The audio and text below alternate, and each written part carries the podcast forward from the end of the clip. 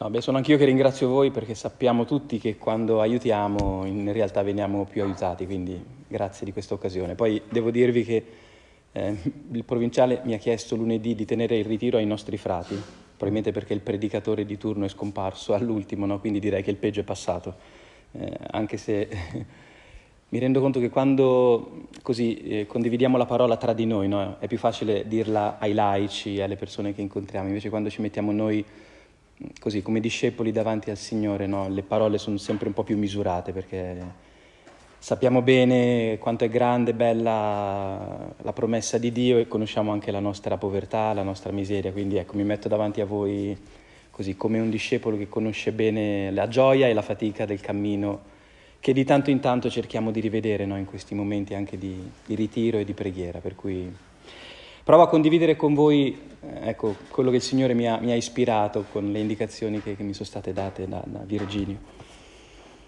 Parto un po' dalla suggestione dell'arcivescovo, eh, visto che è il pastore della chiesa di cui facciamo parte, e raccolgo da lì mh, la provocazione che poi mi, mi, ha dato modo di rileggere mh, due testi che vi consegno. L'arcivescovo ci ricorda eh, che abbiamo bisogno di pregare, sostanzialmente e per farlo richiama tanti luoghi dove la preghiera avviene, no? E tra questi, un po' per mia anche formazione, un po' per l'indicazione che mi sembra di aver ricevuto, c'è quello della parola di Dio come scuola di preghiera incessante. No? Siamo in una diocesi dove forse questa cosa si è radica- radicata più che altrove. L'idea proprio no, di dover cominciare proprio comuni- come comunità eh, a radunarci attorno alla parola perché quello è il luogo sorgivo della preghiera.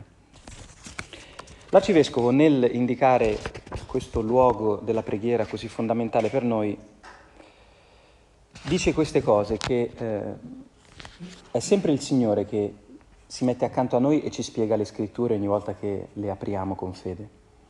Però ci sono alcuni eh, pericoli e alcune attenzioni da, uh, da avere quando facciamo questa operazione. Vi leggo soltanto questo passo. La parola di Dio è potenza e sapienza che cambia la vita di coloro che ascoltano con semplicità e disponibilità. La vita di alcuni santi racconta di scelte radicali come risposta all'annuncio del Vangelo sineglossa. La parola di Dio è tagliente come la spada e concreta come la carne di Cristo. Non c'è bisogno di commento.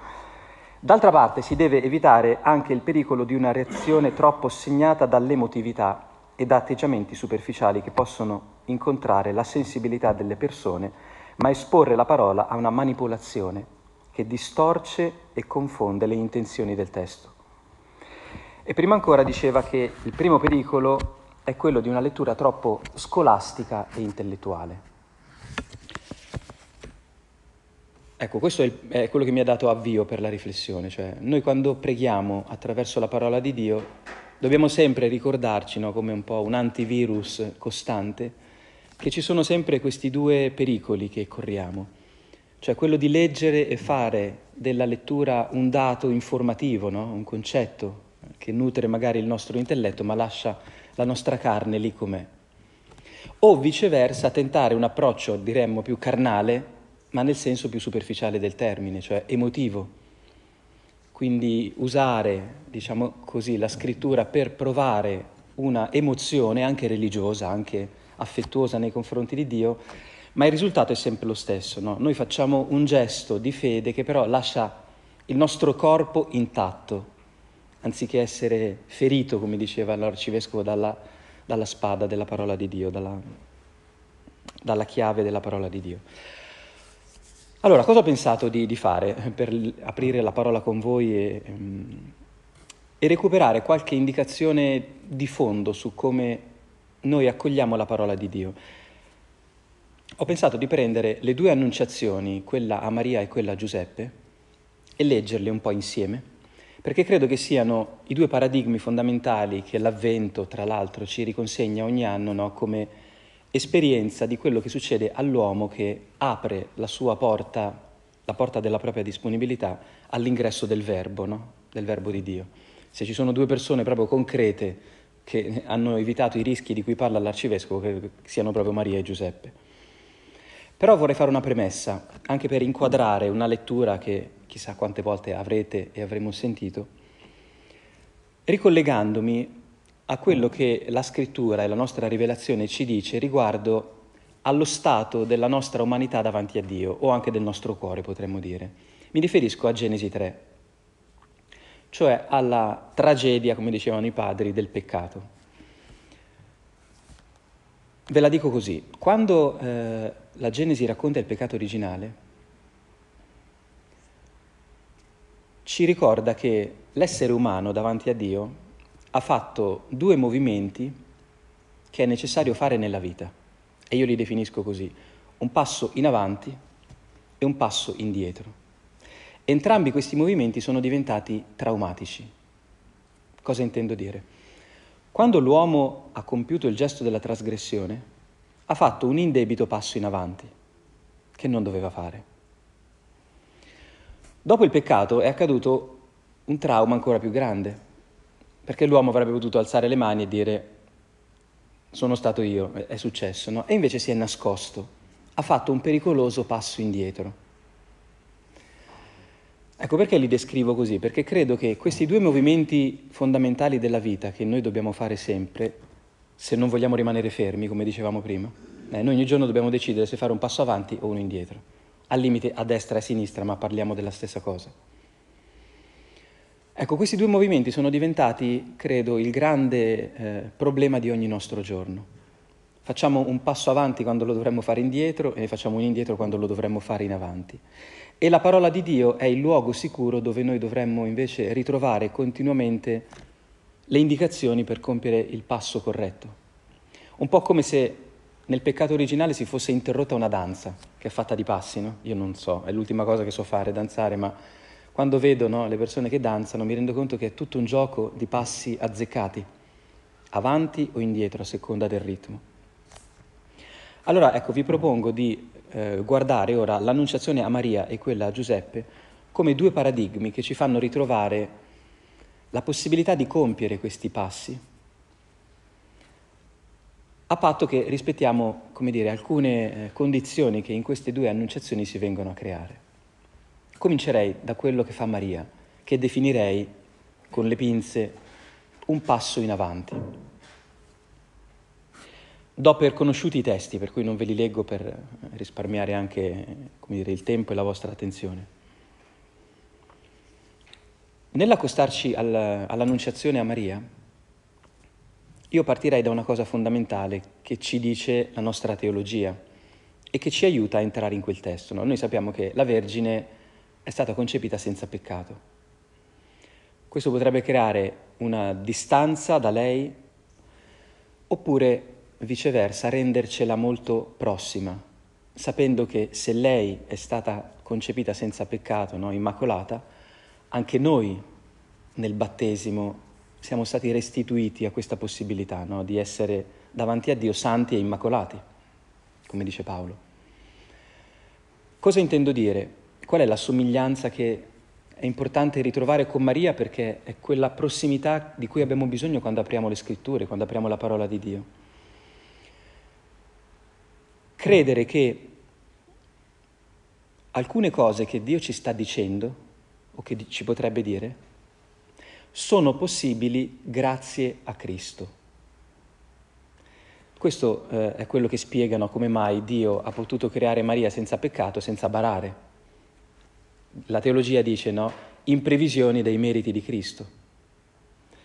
È come se Maria avesse eh, si fosse messa davanti a Dio sapendo che poteva iniziare a spendere dei soldi che Dio non aveva ancora dato, né a lei né all'umanità.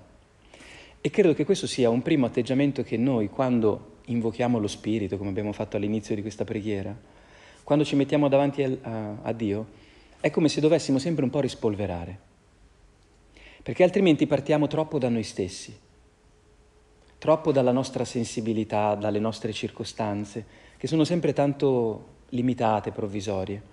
Invece fare memoria del battesimo, eh, come la liturgia ambrosiana, non so se qua c'è qualche ambrosiano, gli ambrosiani la sera no, fanno sempre la commemorazione del battesimo, è sempre fare memoria incessante del fatto che Noi non abbiamo soltanto quei pochi euro che sono dentro il portafoglio, ma ce ne sono altri, che sono proprio legati a quella parola che stiamo per ascoltare.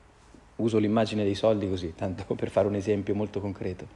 Cioè noi, la nostra libertà si può dispiegare non solo nella misura di quello che siamo e siamo stati capaci di fare fino adesso, ma anche di qualcosa in più che proprio la parola ci rivela. Questo capite, è un atteggiamento con cui possiamo metterci davanti alla parola di Dio oppure no. È un po' lo stato di salute del nostro battesimo. Un battezzato non è un mitomane non è un esaltato, però è una persona che ragiona non solo a partire da se stesso, ma da Cristo e dal rapporto che con Cristo lui incessantemente vive.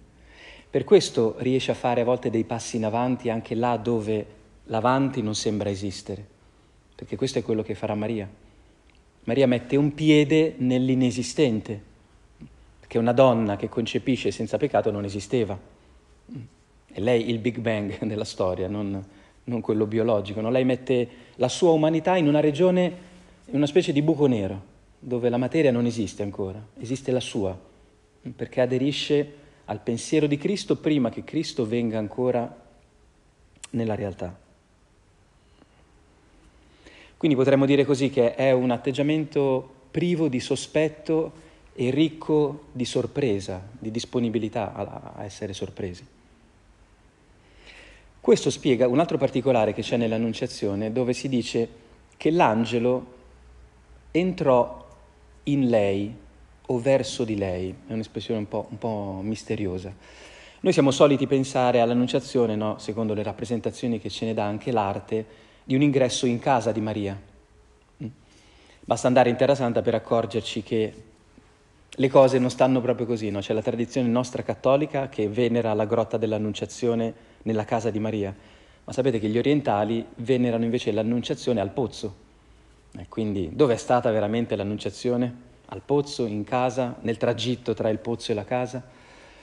La condizione di cui parla la scrittura, il Nuovo Testamento, entrando in lei, a mio avviso è un'indicazione che mh, rifiuta la precisazione del luogo e va un po' più in profondità. Cioè l'angelo riesce a entrare, cioè il messaggero, la parola di Dio, dentro il cuore di Maria. Questo è il punto. Nel Museo diocesano c'è in questi mesi una predella di Raffaello, sapete che una volta all'anno c'è un capolavoro che viene ospitato no, nel Museo diocesano e, e quest'anno c'è questa predella di Raffaello che, così, facendo avanzare un po' la storia dell'arte rispetto al Perugino, no, che era stato un po' il suo grande maestro predecessore, disegna l'Annunciazione non più come, con Maria al centro, ma la mette a lato, defilata, è strana questa scelta, no? perché non è più al centro lei, e voi direte, al centro chi c'è? L'angelo. No, nemmeno lui, c'è uno spazio vuoto. E questo credo che sia molto interessante, eh, perché Maria non sta guardando l'angelo, sta guardando le scritture. E quello spazio vuoto che sta davanti a lei è proprio, credo, una rappresentazione simbolica di quel cuore, di quel centro dove la parola di Dio riesce a entrare, che però eh, è coperto dalla nostra libertà quel centro, quindi noi quando ci mettiamo davanti alla parola di Dio spesso il, sono questi i preliminari eh, che facciamo fatica a fare. Fare un tipo di preghiera, un tipo di ascolto in cui la parola di Dio arriva un po' in profondità. Noi spesso abbiamo fretta, e io alzo la mano per primo, eh, di fruire magari qualche nuovo significato, di eh, elaborare qualcosa che poi magari sarà bello dire a qualcun altro. No? Cioè, abbiamo un atteggiamento nei confronti della parola di Dio che, che è molto rapace. Mm? Ed è per questo che la parola di Dio, che invece è molto rispettosa della nostra libertà, eh, non ci, diciamo, la parola di Dio si, si ferma quando, quando, noi ci comportiamo così. È come una, un'ostrica che chiude le valve se noi, eh, se noi siamo un po' troppo aggressivi. Quindi ci vuole sicuramente un atteggiamento che è ricco di stupore ma anche di disponibilità a farsi visitare dentro, nel cuore delle nostre domande, delle nostre, eh, dei nostri bisogni anche che abbiamo davanti a Dio. Infatti quello che accade eh, quando la parola entra è proprio il fatto che Maria si domandava che senso avesse questo saluto con un imperfetto, segno di un processo che la parola di Dio inaugura. Ecco, qui è un'altra verifica importante da fare, almeno non nei giorni di ritiro, in cui ci fermiamo un attimo. Quando leggiamo la parola di Dio, abbiamo la fretta di arrivare a qualche risposta, a qualche considerazione, oppure ci prendiamo il tempo, il lusso di far nascere le domande, che sono molto più importanti delle risposte davanti a Dio. Dio ha bisogno che ci interroghiamo davanti a Lui, più che deliberiamo, eh, da domani, da oggi eh, farò questo e, e, quest'altro, che spesso poi non, non, avviene mai. Invece le domande sono come dei semi no, che poi ci lavorano dentro. E tante volte le domande sono proprio quelle che il nostro atteggiamento religioso ci vieta di fare. Prendete Akaz, eh, vi ricordate? Non sia mai, è proprio infatti quel testo che si legge in occasione eh, del concepimento della Vergine. Non, non, chiederò mai un segno al Signore, no? Eh, invece sembra proprio il contrario che fa Maria. Un altro punto che vorrei sottolinearvi è questo. Quando Maria si dice che ha paura, non c'è scritto il perché di questa paura, ma noi sappiamo molto bene che eh, rimanere incinta fuori dal matrimonio portava a delle conseguenze abbastanza gravi. No? C'è un testo di Deuteronomio 22, non so se lo conoscete, dice proprio, disciplina il caso di una vergine promessa sposa no? che viene posseduta da un uomo. E c'è questa distinzione, se la vergine viene eh, colta da un uomo in campagna, è un discorso, se viene colta in città è un altro discorso, cioè se viene colta in campagna, il testo dice che eh, può gridare ma non l'ascolta nessuno. Quindi in quel caso no, verrà lapidato soltanto l'uomo. Ma se avviene in città, la donna può gridare e l'ascoltano tutti, perché a quel tempo eh, non c'erano le, le, case insonorizzate come oggi, no? Quindi se uno grida tutti, tutti arrivano. Ora il testo dell'Annunciazione dice proprio che l'angelo viene mandato in città, in una città della Galilea. Cosa vuol dire fuori metafora? Che Maria poteva gridare, cioè poteva dire no, non voglio. Questo mi sembra un altro, un'altra verifica importante da fare nella nostra preghiera. Cioè se quando ascoltiamo la parola ci accorgiamo che una parte di noi potrebbe e vorrebbe dire no. Perché questa è una verifica anche di quanto la parola di Dio ci sta compromettendo realmente in qualcosa, in qualche circostanza concreta. Quando noi leggendo la parola non, ab- non ci viene mai in mente no, una conseguenza pratica a cui ci esponiamo, vuol dire che stiamo scadendo nel rischio dell'intellettualismo. Cioè una bella cosa, ma la mia vita non, non viene toccata da quella parola. Invece, come dice Paolo, no, noi sempre veniamo esposti alla morte dalla parola di Dio. Una morte che poi vedremo è soltanto per una vita più grande, però intanto è una morte. Cioè ci devo smenare da qualche parte, altrimenti non sto, non sono veramente a servizio no, della parola, non la sto ascoltando in quella profondità dove lei si vuole incarnare. Questo anche per riconciliarci col fatto che tante volte quando preghiamo la parola, e io penso che sia eh, forse il momento più difficile da accettare, noi non abbiamo voglia di stare lì, di continuare a stare lì. Perché proprio quando la parola no, ci sta per dichiarare che se continuiamo ad ascoltare andiamo incontro a uno spiacevole esito. E noi questo, le brutte notizie non ci piacciono, quando riguardano noi, drasticamente noi, ma questa è una parte della preghiera. Se pensiamo no, a tutti i profeti, a tutte le persone che hanno avuto un rapporto con Dio molto verace, molto forte, c'è un livello no, in cui tu Dio lo vorresti lanciare dall'altra parte perché capisci che viene a complicarti la vita, da un certo punto di vista.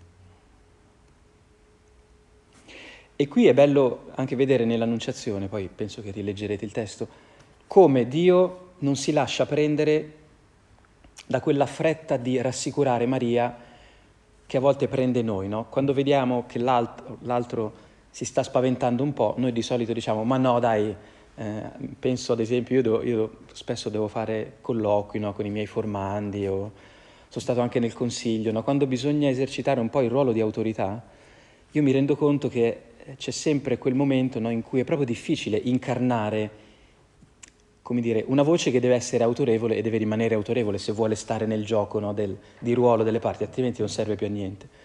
Perché c'è un momento in cui l'altro è come se si spaventa davanti a, a una parola autorevole che viene ad annunciare, a indicare, a correggere, a suggerire, tante cose, no? che però cominciano a funzionare come uno spigolo.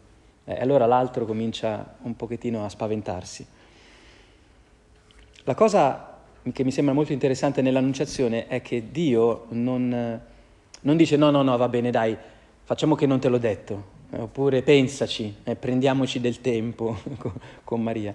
No, rilancia l'annunciazione che sta facendo, cioè cerca di spiegare ancora di più e ancora meglio la posta in gioco che c'è in quello che sta dicendo. Cioè Maria dice, ma aspetta, com'è? Ho, pa- ho paura, come, come, avverrà questa cosa? No? Cioè, come, come può funzionare?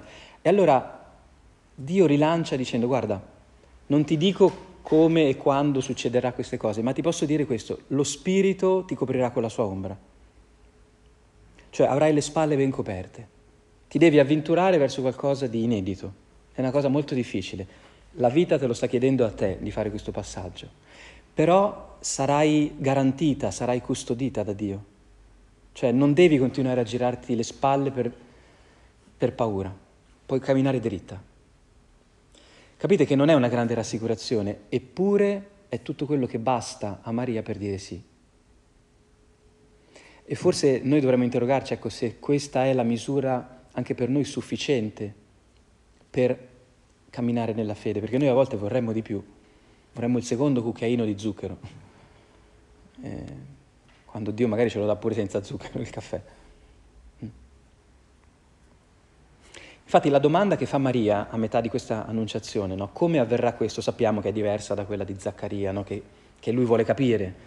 Invece Maria non è nell'atteggiamento di chi vuole eh, far finta di fidarsi di uno, ma in realtà tenere il controllo della situazione. No? Lei vuole veramente lasciare il controllo a Dio a un certo punto diventa curiosa di sapere come questa cosa si potrà fare. Ecco, è qui il, il punto in cui l'ascolto della parola di Dio no, riesce a coinvolgerci pienamente. Cioè quando noi passiamo dallo spavento iniziale per le conseguenze che la parola può determinare in noi, a quella santa curiosità di dire, vabbè, ma se me lo stai dicendo, continuo a pensare bene di te, no? Spiegami allora come posso coinvolgermi in questo progetto che mi sembra una pazzia, mi sembra una cosa grande, però sento che è bello.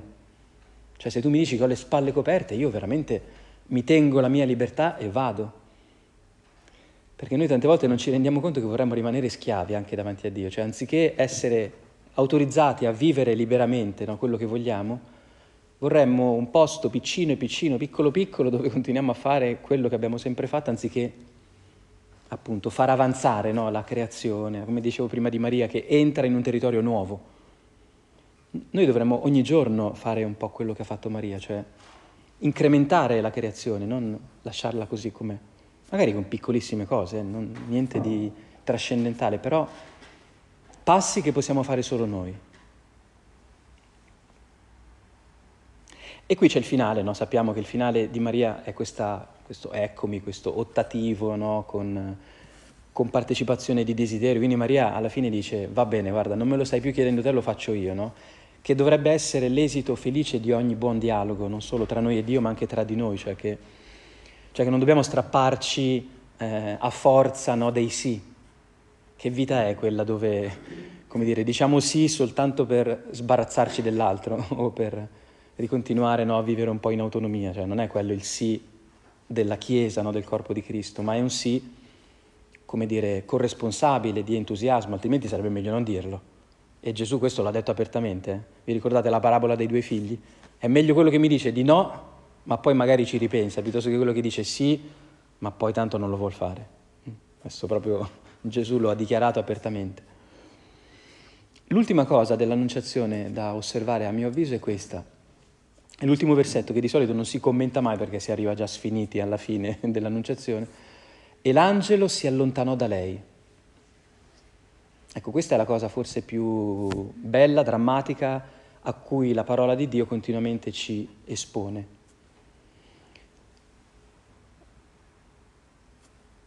Alla fine di un ascolto della parola autentico, noi mh, entriamo, come dire, in un in una condizione dove dobbiamo patire la distanza da tutto quello che Dio ha saputo generare in quel momento, cioè ri- ritorniamo a essere completamente e splendidamente liberi e soli.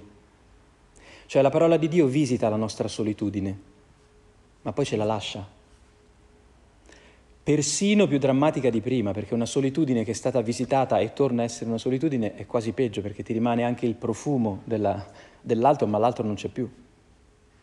E quindi pensi magari che hai avuto le traveggole, che i peperoni della sera prima forse ti hanno fatto male, magari hai, non hai più questa sicurezza di aver ascoltato veramente una parola che Dio ti, ti aveva detto. Pensate alle nostre crisi vocazionali. Mm, quelle dei, dei primi tempi, quelle più avanti, dove ti sembra veramente di non aver investito su una roccia eterna, su qualcosa di reale, perché è tutto così diverso, così più povero, così più fatiscente di quello che avevi immaginato che è chiaro che le motivazioni per andare avanti non ci sono più a un certo punto. Ecco, è lì che l'angelo si è... Noi non riusciamo mai a leggere le nostre crisi anche così, come l'angelo che si è, si è allontanato da noi. Perché? Perché dovevamo rimanere totalmente soli nella nostra scelta, perché la scelta vocazionale è anche una scelta nostra. E quindi deve essere fatta in assenza di condizionamenti, persino, persino quelli positivi. Perché allora vuol dire che lo stiamo scegliendo davvero, cioè che lo vogliamo. Finché c'è un, una piuma, qualcosa no, che ci stuzzica, lo stiamo ancora facendo per quel, per quel per quella tessera del mosaico che vediamo, ma quando non c'è più niente, siamo solo noi e c'è il silenzio di Dio. No? Sappiamo che tutti i santi hanno vissuto stagioni, momenti di grandissima aridità dopo magari tempi, pensate a Madre Teresa, no? che quando poi è morta abbiamo scoperto che, qual era stato lo stato del suo cuore. No? In...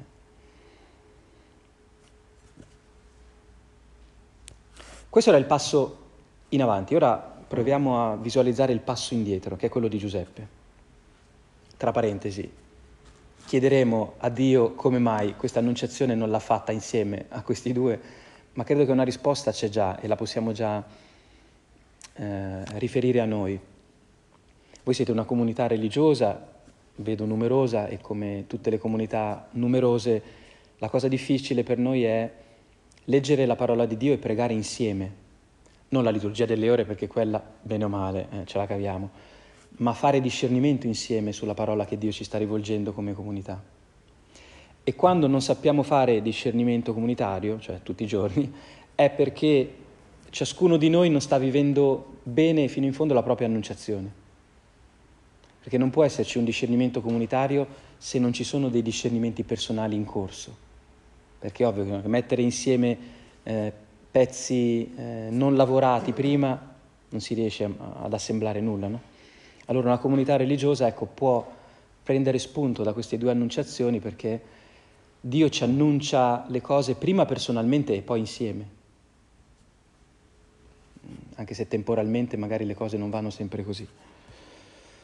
Vediamo cosa fa con Giuseppe. No, beh, lo, lo, sappiamo bene. Mm, io vi sottolineo anche qui alcuni atteggiamenti di Giuseppe che mi sembrano importanti. Il primo, quando Giuseppe viene a sapere che eh, Maria è incinta, e a mio avviso la scena più bella, non tanto per tirare l'acqua al mulino del mio cognome, ma è quella del film di Pasolini, il Vangelo secondo Matteo, non so se l'avete mai visto. C'è Giuseppe, no, che sapete che è molto realista, prende il testo del Vangelo tout court. C'è Giuseppe che sta lavorando no, nella sua bottega e si vede Maria in lontananza che si accarezza la pancia gonfia. E lui la guarda e rimane sgomento, no? Basta. Quello è, è, è quello che Giuseppe a un certo punto ha capito, cioè che Maria era incinta e non era stato lui. Ora, in quella circostanza, a mio avviso, è importante cogliere, perché poi sarà questo la, l'atteggiamento di, di, Giuseppe, che non appena Giuseppe vede questa, questo fatto, questo avvenimento, intuisce una cosa. La direi così, è venuto il momento di eccedere cioè di andare oltre le misure normali. Che anche questo credo che sia un primo atteggiamento che dovremmo avere quando ci mettiamo in preghiera, altrimenti è meglio non farlo. Cioè se io mi espongo alla parola di Dio, devo partire dal, dall'idea di fondo che Dio sicuramente mi proporrà di andare oltre qualche confine, cioè di eccedere, non di sopravvivere. Perché questo è quello che la presenza di Cristo determina nella realtà. Chi si accorge di Cristo, come Giuseppe, intuisce che non può più tenere le misure normali. È quello che farà Giuseppe. Giuseppe deve accelerare. Avete presente quando sei in macchina, no? che sei in una situazione un po' strana per cui devi schiacciare l'acceleratore per, per salvarti? Eh, infatti in quei momenti dici ma perché ho soltanto una panda, non ho una macchina che, che va un po' più veloce? Cioè in alcuni momenti quello che ti salva è solo una potente accelerata. E questo è vero anche nella vita spirituale, nella vita di grazia. Noi vorremmo sempre no, capire e gradualmente fare tutti i passi, invece a volte la vita è talmente tumultuosa e drammatica che ti getta in una situazione in cui o fai un salto o rimani schiacciato dagli eventi. Ed è quello credo che intuisce Giuseppe. Giuseppe, se si fosse messo lì a tavolino, probabilmente non, non, non avrebbe potuto fare quello che poi è riuscito a fare. Non appena si accorge che Maria è in una situazione così imbarazzante, così strana, lui sente dentro di sé che Dio gli sta dicendo Giuseppe accelera, anche tu. Schiaccia a tavoletta, vai fino in fondo. Poi lui ci mette un po' a capire che cosa vuol dire questo, però questo è, prima, è il primo atteggiamento. Inoltre Giuseppe, ricordiamoci, è descritto da Matteo in funzione di una donna. Quindi Giuseppe eh, ah, che vedo che abbiamo anche qui all'uscita della, della cappella. Eh, è davvero una figura per noi importante in un tempo in cui eh, il maschile e il femminile sono totalmente così decidibili no? eh, fluidi, in cui import- è importante, credo, ritrovare i contorni no? anche delle nostre caratteristiche antropologiche, almeno quelle scritte dentro la natura. Giuseppe è un uomo che incarna duemila anni fa un concetto di maschilità che forse oggi sarebbe molto moderno e sarebbe tutto da, da, riconsiderare, cioè è l'uomo che si lascia ridefinire da una donna e in questo sta la sua grandezza, che non ha bisogno di diventare una donna,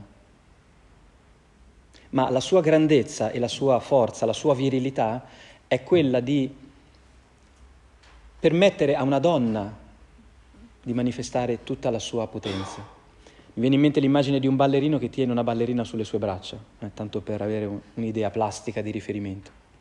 Un'immagine molto maschile, che però esalta l'altro, che è il femminile. Questo credo che sia la grandezza dell'uomo no? maschio che Giuseppe si trova a vivere. E il banco di prova di questa capacità, che è tutto il contrario, se volete, no? dell'uomo guerriero che usa soltanto la forza, eh, come dire, quasi un po' per esaltare se stesso, è la capacità di mettersi dalla parte dei deboli e dei piccoli. Questo è l'uomo, il maschio.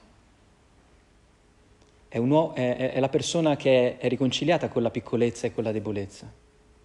Non gli fa orrore, la difende. Infatti Gesù da chi avrà imparato a rapportarsi alle donne e ai bambini, con cui aveva un rapporto davvero bello, interessante? Credo che per voi poi è, è di grande esempio. Da suo padre. È il padre che gli ha passato questa estrema sensibilità nei confronti di chi è debole, di chi è minacciato nella vita, che è il primo istinto che Giuseppe ha verso Maria. Mm? Si sarebbe potuto dileguare Giuseppe, invece non lo ha fatto, è rimasto presente. Oggi quello che manca, credo, nel nostro mondo, io penso anche, anche voi siete pieni no, di donne, di giovani donne che non trovano maschi, non trovano uomini. Come mai?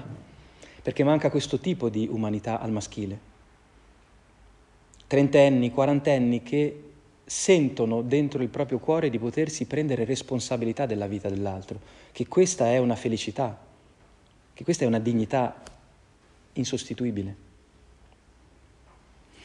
Ora, il testo, ricordate, dice che Giuseppe è giusto e non voleva licenziare Maria e pensa a quell'escamotage no, di licenziarla in segreto. Ecco, vorrei suggerirvi un modo di considerare questa giustizia che Giuseppe ha davanti eh, al compito che, Gesù, che Dio gli sta affidando. Io la definirei così, essere giusti non significa essere sempre fedeli a noi stessi, fare quello che dobbiamo fare ripetutamente, ma potremmo definirlo anche come un sapersi aggiustare davanti alla realtà. La giustizia non è qualcosa di statico, è qualcosa di dinamico che dobbiamo continuamente decifrare nelle circostanze mutevoli in cui ci veniamo a trovare. Giuseppe si accorge che non è la realtà che deve accordarsi a lui, è lui che può accordarsi alla realtà, che è molto diversa da come l'aveva immaginata. E anche questo credo che sia un modo con cui noi possiamo stare davanti alla parola di Dio, senza sfuggirne.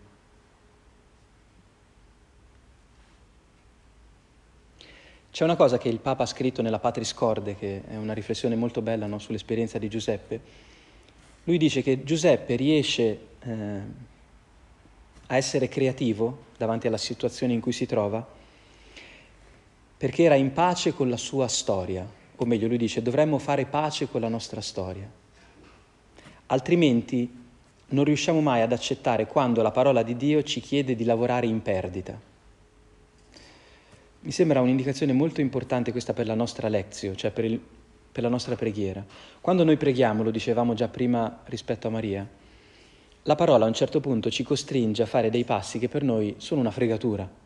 Pensate a Giuseppe, vi rendete conto, aveva la fidanzata più bella del mondo e a un certo punto intuisce che tra lui e questa fidanzata ci sarà una distanza incolmabile per tutta la vita. Altro che fregatura, era meglio proprio non innamorarsi di una, di una ragazza così bella se poi non poteva neanche averla. Questo gli sta facendo capire Dio, no? Ecco, se Giuseppe non fosse stato in pace con la propria storia, non avrebbe potuto dire di sì. Avrebbe cercato un'altra ragazza. Noi pure, quando la volontà di Dio ci conduce verso delle cose che sono in perdita per noi, cioè sono una voce in perdita, eh, sono costi, non sono ricavi, noi è chiaro che se non siamo in pace con la nostra storia, se abbiamo ancora qualcosa che volevamo sperimentare, qualcosa di cui vogliamo risarcirci, qualche rivalsa, qualche ripicca, qualche conto in sospeso, è chiaro che non potremo obbedire a Dio. Ci abbiamo ancora dei crediti da riscuotere? Allora, allora è molto importante eh, accorgerci che ogni tanto la parola di Dio quando preghiamo ci sta facendo fare pace con la nostra storia, proprio perché ci sta promettendo qualcosa che va a mettere sale su una ferita. E noi siamo costretti a chiederci se siamo in pace con quella cosa che è successa o che non è successa, ma che ormai fa parte del passato. Noi davanti alla parola di Dio sempre dobbiamo chiederci se vogliamo guardare in avanti o ricominciare a sbirciare il passato con tutte le sue lacune, imperfezioni, eccetera. Anche, eh, faccio questo balzo in avanti perché c'è la questione del sogno no, di Giuseppe famoso. Lì leggete bene il testo. È interessante perché non si dice che eh, l'angelo appaia dopo che eh, Giuseppe ha chiuso gli occhi. Sicuramente li apre dopo aver visto l'angelo. Cos'è questa sottigliezza esegetica? Che il sogno di Giuseppe potrebbe tranquillamente essere un sogno a occhi aperti. Quindi può essere davvero letto come la capacità di vedere dentro il disegno di Dio quello che noi stiamo tentando di decifrare no, come progetto che riusciamo a comprendere. Infatti nel, nel, sogno di Giuseppe Dio non è che dice a, a, a, a Giuseppe qualco, qualcosa di totalmente contrario rispetto a quello che stava pensando. Giuseppe stava già pensando di mettersi dalla parte di Maria.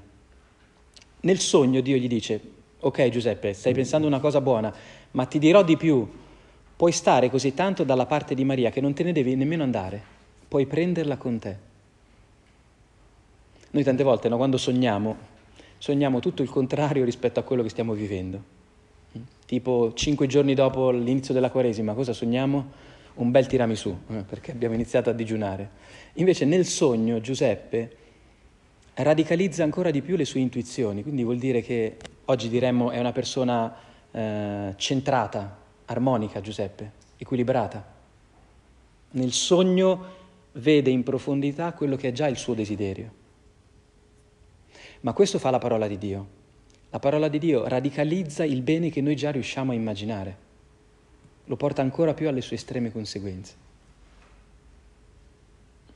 Allora ecco, qui Giuseppe riesce a fare quel passo no, che dicevo, un passo indietro. Avendo davanti tutto questo scenario, avendo capito che lui può essere maschio senza prendere, senza bisogno di prendere, senza bisogno di scappare, senza di bisogno di cercarsi un piano B, ma semplicemente rimanendo lì un passo indietro a custodire qualcosa che è molto diverso da come lui se l'era immaginato, molto più povero, molto più senza di lui. Eppure riesce a scoprire la bellezza di poter partecipare al mistero di Cristo con questa misura di sicurezza, di distanza, no? che Dio gli chiede di vivere, che chiamiamo castità. Ecco, è come se Giuseppe scopre qual è la misura di castità che è necessaria in tutte le circostanze in cui dobbiamo dire di sì a Dio.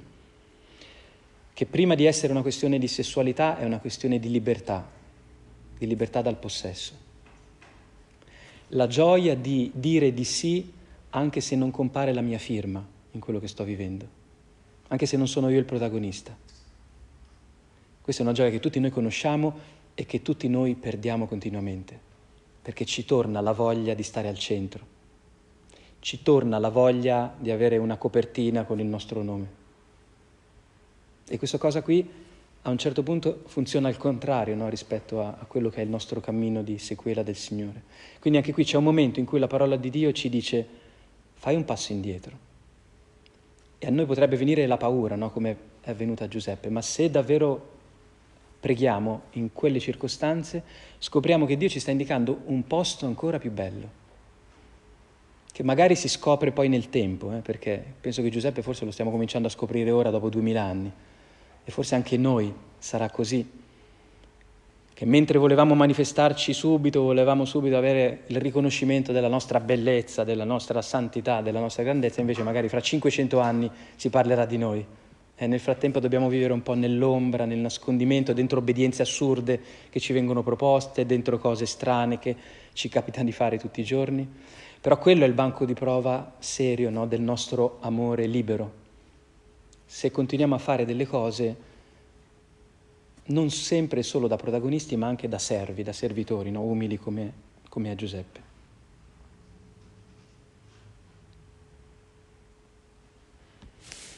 Allora è ovvio che questi due passi avanti e indietro, e vado a concludere, io l'ho etichettati così, ma potevano essere etichettati anche al contrario. Potremmo dire che Maria ha fatto un passo indietro e Giuseppe un passo in avanti. Quindi è, eh, le etichette non sono eh, degli oggetti fissi, servono per capire che quando noi leggiamo la parola di Dio, essendo una parola divino-umana, noi non possiamo non fare un passo, altrimenti stiamo cadendo, scadendo in quei rischi di cui parlava l'arcivescovo la stiamo facendo diventare un concetto o un'emozione. Se invece riusciamo a capire che la parola di Dio è una parola di Dio nella nostra umanità, sempre, continuamente, allora siamo costretti a tentare un movimento in avanti, magari di audacia, di coraggio, o un movimento indietro, di accettazione, di obbedienza. Ecco, la cosa importante è riuscire a fare un passo che sia nostro. Poi magari il passo è sbagliato e nel tempo scopriamo che tanti passi li abbiamo un po' decifrati in modo sbagliato. Però credo che soprattutto in avvento siamo riconsegnati a questa fatica stupenda della preghiera, no? che è porgere l'orecchio alla, alla parola di Dio e non congedarci da questo incontro senza aver avuto il coraggio di mettere a fuoco quale passo quella parola mi ha indicato un passo che solo io posso compiere e che se lo compio insieme ai fratelli con cui il Signore mi sta facendo vivere posso anche sperare che sia un passo che aiuta anche tutta la nostra comunità a percorrere la via del Signore, dove il Signore verrà ma che noi dobbiamo preparare.